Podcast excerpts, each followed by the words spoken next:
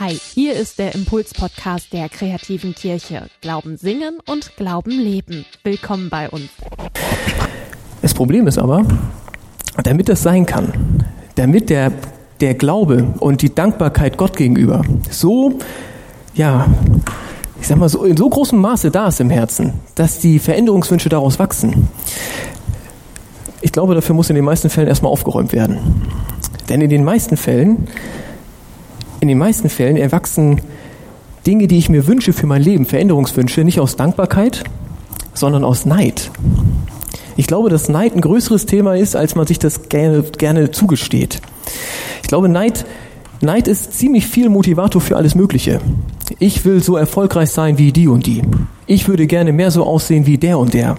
Ich hätte gern das und das, was alle haben. Das passiert, glaube ich, ziemlich oft. Ich war mit meiner Frau im Urlaub, ja, und ich habe total lustige Schneeanzüge zum Beispiel gesehen. Und sie sagte mir dann, ja, ja, sowas hat Kim Kardashian an. sowas Verrücktes, ja. Äh, will jemand so aussehen wie? So. Oder es gibt da sogar so ein Phänomen, dass, dass es immer mehr Menschen gibt, die sich selber ihr Aussehen verändern, damit es auf Selfies gut aussieht. Ich bin da nicht so in der Gefahr, glaube ich, ja. Bei mir ist vielleicht eher, ich hätte gern das und das ansehen oder ich wäre gern so entspannt wie der und der. Neid ist total menschlich. Aber Neid ist kein guter Motivator. Neid ist kein, kein guter Nährboden, aus dem heraus Wünsche erwachsen. Und das Ziel heute, dass wir da was ordnen. Also wir gucken uns Neid erstmal an, wie funktioniert das, was hilft dagegen und dann schaffen wir besseren Boden. Dann schaffen wir Platz für Dankbarkeit, für Dankbarkeit aus dem Glauben. Ich hoffe, dass das heute passiert. Und die Dinge, die dann wachsen, die haben einen anderen Geschmack. Ich glaube, Dinge, die aus Neid heraus wachsen, die schmecken eigentlich bitter. Dinge, die aus Dankbarkeit wachsen, die schmecken süß. Das ist was völlig anderes. Und selbst, selbst wenn der Wunsch vielleicht sogar ähnlich ist. Also angenommen, jemand sagt, ich möchte gerne äh, mehr Sport machen. So ganz banal. Ja, wenn ich mehr Sport machen will, weil ich denke, ich sehe irgendwie nicht gut aus und ich müsste mehr aussehen wie der, dann hat es eine totale Bitterkeit. Wenn ich mehr Sport machen will, weil ich einfach dankbar bin, dass, dass, dass Gott mich gemacht hat und ich dankbar bin für den Körper, den er mir geschenkt hat und ich möchte gerne mit weniger Rückenschmerzen leben, dann hat das einen ganz anderen Geschmack. Das hat eine Süße. Und ich glaube, bei Themen, die noch ein bisschen wichtiger sind, ist es auch entscheidender noch. Vielleicht denkst du jetzt, ist nicht wirklich mein Thema. Neid kenne ich nicht. Ich finde mich gut so, wie ich bin und ich bin zufrieden mit meinem Leben. Ey, wenn das wirklich so ist, das ist schön. Dann ist das Thema heute nicht für dich. Ich behaupte aber, dass es äh, eine verdrehte Form von Neid gibt. Und die gibt es sehr häufig. Es ist ein total menschlicher Reflex. Wenn ich Neid empfinde, dann drehe ich den einmal um und dann wird es Gehässigkeit. Das machen viele Menschen. Ich kann dir Beispiele geben. Was weiß ich. Ja, die sieht echt toll aus, aber das weiß sie auch ganz genau. Deswegen ist sie ziemlich hochnäsig und hat gar keine richtigen Freunde. Ja, oder was weiß ich. Ja, der hat eine Freundin, hätte ich auch gerne, aber nicht so eine. Denn er darf überhaupt nichts mehr, sie bestimmt jetzt alles kann man so weitermachen, ja. Sie verdient gut, das stimmt, aber mir wäre der Job viel zu stressig und das Business ist auch ziemlich dreckig, da will ich gar nicht arbeiten. Die beiden haben eine ganz tolle Wohnung, stimmt, aber ey, die haben kein Geld mehr für Urlaub, ja. Die stecken alles in die Bude. Was weiß ich, der ist total erfolgreich in der Uni. Ey, wenn ich keine Freizeit hätte, wenn ich alle, wenn ich den ganzen Tag nur lernen würde, wäre ich das auch. Kennt ihr diesen Mechanismus? Das ist verdrehter Neid. Das ist Neid einmal um die eigene Achse gedreht und dann wird es Gehässigkeit. Das ist total menschlich, aber auch ziemlich erbärmlich. Weil was tut man, ja? Man redet schlecht über andere Leute, man lügt sich selbst an und das nur, um das Glück von anderen ertragen zu können. Das ist nicht cool. So, das wünsche ich mir nicht für mich und auch nicht für euch. Und diese Gedanken, die trennen ein. Neid trennt ein. Und diese Gehässigkeit, dieser verdrehte Neid, der trennt einen eigentlich noch mehr. Der trennt einen von anderen Menschen, denen man was Blödes unterstellt, der trennt einen von der Wahrheit. Denn die Wahrheit ist natürlich, dass es ganz viele Menschen gibt, auf die es sich lohnt, neidisch zu sein. Na klar. Es gibt ganz viele Menschen, die haben was, was ich gerne hätte. Es gibt ganz viele Menschen, die, die können etwas, das ich gerne können würde. Es gibt ganz viele Menschen, die sind in einer Lebenssituation, in der ich gerne wäre. Es gibt ganz viele Menschen, die haben irgendwas geschenkt gekriegt, das ich nicht habe, das ich vermisse. Das ist menschlich. Wenn ich das gar nicht zugebe, dann lebe ich ja in der Lüge und nicht in der Wahrheit. Es trennt mich von der Wahrheit, solche Gedanken. Und es trennt mich auch von Gott. Mal. Deines Nächsten, Knecht mag viel, und das ist, was dein Nächster hat. Gott will nicht, dass wir so denken, Gott will nicht, dass wir so fühlen. Gott will nicht, dass wir nein, das ist viel wert. Gott will für uns was Besseres. Gott will Dankbarkeit für uns. Das ist viel wertvoller, viel angenehmer. Die Frage ist, wie kommen wir dahin? Vielleicht denkst du dir jetzt, okay, Neid ist blöd. Ich bin dagegen. Ich höre auf, neidisch zu sein. Vielleicht ist Neid ja für dich wirklich gar kein Thema. Dann hast du das Problem nicht. Ich glaube aber, für alle anderen lohnt es sich, wenn wir noch ein bisschen tiefer graben. Es gibt eine Geschichte in der Bibel, das ist die Urneidgeschichte. Ich glaube, die hilft uns heute. Die Urneidgeschichte, die steht in Genesis 4, erstes Buch der Bibel, Kapitel 4. Kain und Abel. Und Adam erkannte seine Frau Eva und sie ward schwanger. Und sie gebar den Kain und sprach, ich habe einen Mann gewonnen mit Hilfe des Herrn. Danach gebar sie Abel, sein Bruder. Und Abel wurde ein Schäfer, Kain aber wurde ein Ackermann. Es begab sich aber nach etlicher Zeit, dass Kain dem Herrn Opfer brachte von den Früchten des Feldes. Und auch Abel brachte von den Erstlingen seiner Herde und von ihrem Fett. Und der Herr sah gnädig an Abel und sein Opfer aber Kain und sein Opfer sah er nicht gnädig an. Und da ergrimmte Kain sehr, und er senkte finster seinen Blick. Da sprach der Herr zu Kain, warum ergrimmst du? Und warum senkst du deinen Blick? Ist es nicht so, wenn du fromm bist, so kannst du frei den Blick heben. Bist du aber nicht fromm, so lauert die Sünde vor der Tür und nach dir hat sie verlangt, du aber herrsche über sie. Und da sprach Kain zu seinem Bruder Abel, lass uns mal aufs Feld gehen. Und es begab sich, als sie beide auf dem Feld waren, da erhob sich Kain wider seinen Bruder Abel und er schlug ihn tot. Das ist die Geschichte von Kain und Abel. Das ist die Geschichte von dem ersten Geschwisterpaar, das die Bibel kennt. Das heißt, wir lernen, Neid ist ur-urmenschlich. Neid gab es schon immer. Neid ist urmenschlich und Neid ist super zerstörerisch. Neid kann dazu führen, dass einer den anderen tothaut. Den Bruder, fürchterlich. Und wir sehen in dieser Geschichte, das ist ein Clou. Ehrlich gesagt, wir sehen da zwei Sorten von Neid. Hier sind zwei verschiedene Arten von Neid in dieser Geschichte. Und zwar den Neid von Kain und der Neid von Abel. Vielleicht denkst du jetzt, okay, Kain ist neidisch, deswegen erschlicht er den, verstehe ich, klar. Wo ist Abel neidisch? Abel war schon immer neidisch. Abel heißt der Schwächling. Also wenn man die Bedeutung dieser zwei Namen sich anguckt, dann ist es so, Kain heißt der männliche und Abel heißt der Schwächling. Ich meine, stell dir mal vor, du kriegst zwei Söhne, nennst den ersten Mann und den zweiten Schwächling. Wer macht sowas? Ja. Wir sollen was lernen. Wir sollen was lernen aus dieser Geschichte. Das Ding ist, es gibt hier zwei verschiedene Arten von Neid. Es gibt diesen traurigen Neid von Abel. Abel ist das gewohnt, dass sein Bruder von seiner Mutter immer bevorzugt wird. Sie nennt ihn Mann und ihn Schwächling. Das, Abel kennt das. Und Abel hatte eine Traurigkeit. Und das Spannende ist ja, beide Brüder opfern. Abel bringt ein Opfer und Kain bringt ein Opfer. Und Gott guckt Abel an. Gott guckt den an, der wirklich benachteiligt ist. Und das ist wichtig. Da steckt eine tiefe Wahrheit drin. Gott guckt den an, der wirklich benachteiligt ist.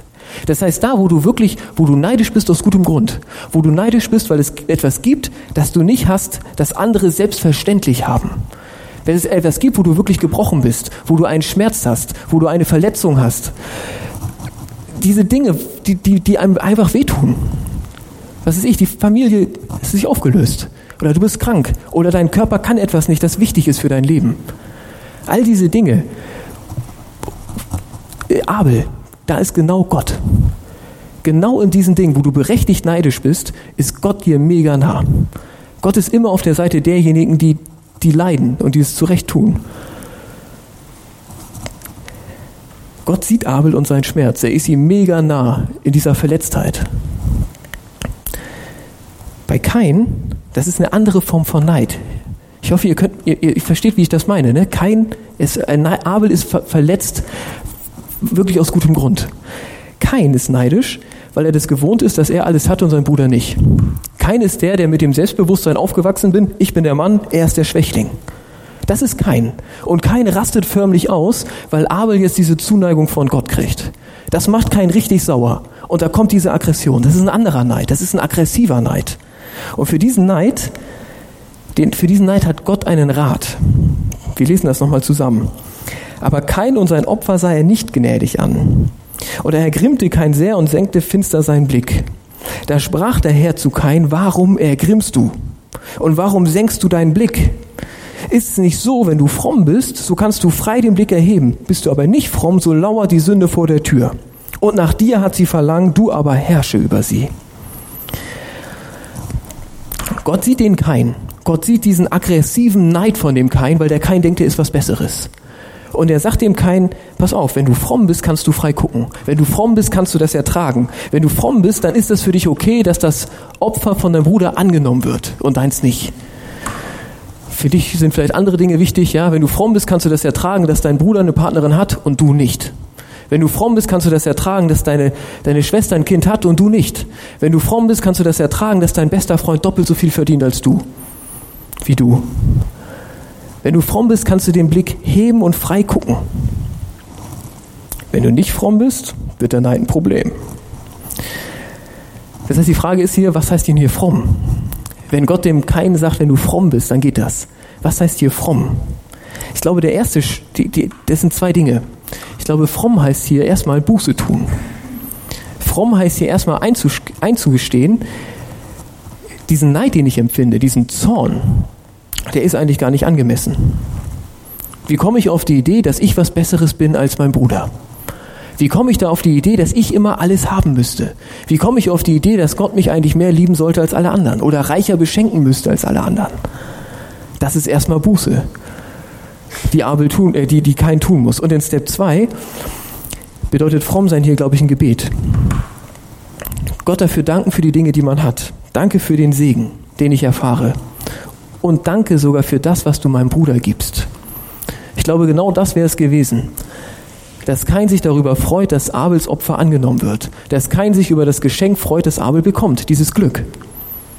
Das bedeutet es, hier fromm zu sein, Buße zu tun und dankbar zu beten und darum zu beten, dass Gott einem schenken möge, dass man sich freuen kann für den anderen. Ich würde jetzt gerne den, den, ja, den Sack zumachen, ja. Wir haben jetzt darüber nachgedacht, wie geht das mit dem, ja, wie geht das mit dem Herzen? Wie kann man das Herz aufräumen? Was kann man tun, damit der Neid geht, damit die Dankbarkeit einzieht und damit der Geschmack dieser Dinge, die man sich vornimmt, damit er sich ändert, damit er positiv ist? Und ich glaube, es ist so, wenn Neid kommt, dann sollte man ihn erstmal zugeben. Wenn Neid kommt, dann sollte man nicht so tun, als wäre es nicht da. Man sollte das nicht verdrehen und so gehässig das irgendwie ne, den anderen schlecht machen. Und dann ist die Frage, wenn du Neid spürst, ist es ein Abelneid oder ist es ein kein Neid? Und es macht einen riesen Unterschied.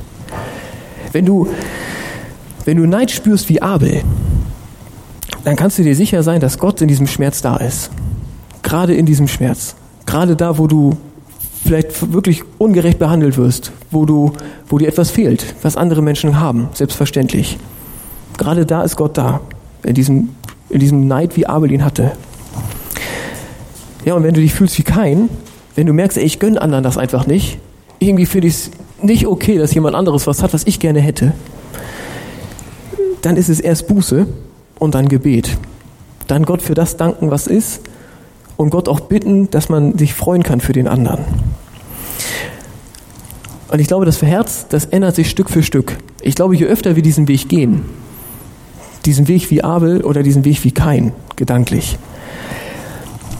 Ich glaube, je öfter wir das machen, desto mehr verändert sich das Herz. Und desto weniger wird Neid eine Macht über uns und desto mehr Platz ist für Dankbarkeit da, für Dankbarkeit aus dem Glauben. Und ich würde es schön finden, wenn wir jetzt ähm, sozusagen Schritte in die Richtung machen. Ich stelle mir so vor, dass wir jetzt eine Gebetszeit haben, machen wir so ein bisschen Klavier da nebenbei. Ähm, und ich bete und wer mag, der kann innerlich mitbeten. Ich fange mal an zu beten und lasse dann Zeiten. Und wir sagen Gott das. Wir sagen Gott, wo wir neidisch sind, wo wir neidisch sind wie Abel, weil wir verletzt sind, weil wir gebrochen sind. Und wir sagen Gott auch, wo wir neidisch sind wie kein, ja, wo es dieses Missgünstige hat, wo ich irgendwie denke, ich bin besser als der. Und wir bitten ihn, dass er uns das abnimmt, dass er uns da ein Stück Heilung schenkt, dass er uns Dankbarkeit schenkt, dass er unser Herz verändert. Lasst uns beten. Komm. Herr, ich danke dir für mein Leben. Danke, dass du mich gemacht und gewollt hast. Danke, dass du mich siehst und dass du mich segnest. Du bist so ein guter Vater und du siehst, wo ich neidisch bin. Du siehst, wo ich neidisch bin wie kein. Was ich gerne hätte und andere nicht gönne. Und ich nenne dir das alles in der Stille.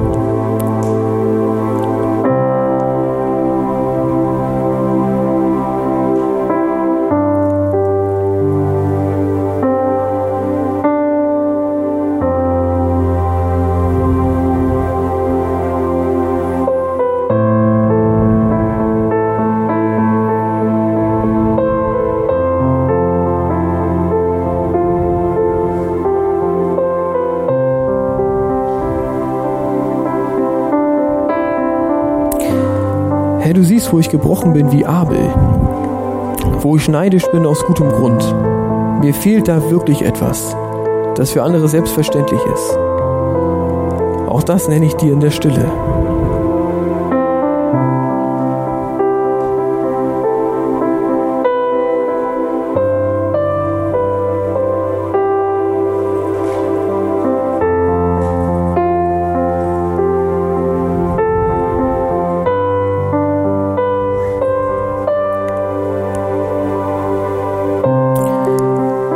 Herr, ich bitte dich, dass du mich befreist. Mach mich frei. Ich lege meinen Neid bei dir ab und ich bitte dich, dass du mein Herz erfüllst. Schenk mir Dankbarkeit dafür, dass du mich siehst und segnest mit so vielen Dingen. Danke, dass du mein himmlischer Vater bist. Danke, dass du mir in Jesus auch immer wieder neues Leben schenkst. Großer Gott, ich danke dir, dass ich dir danken kann.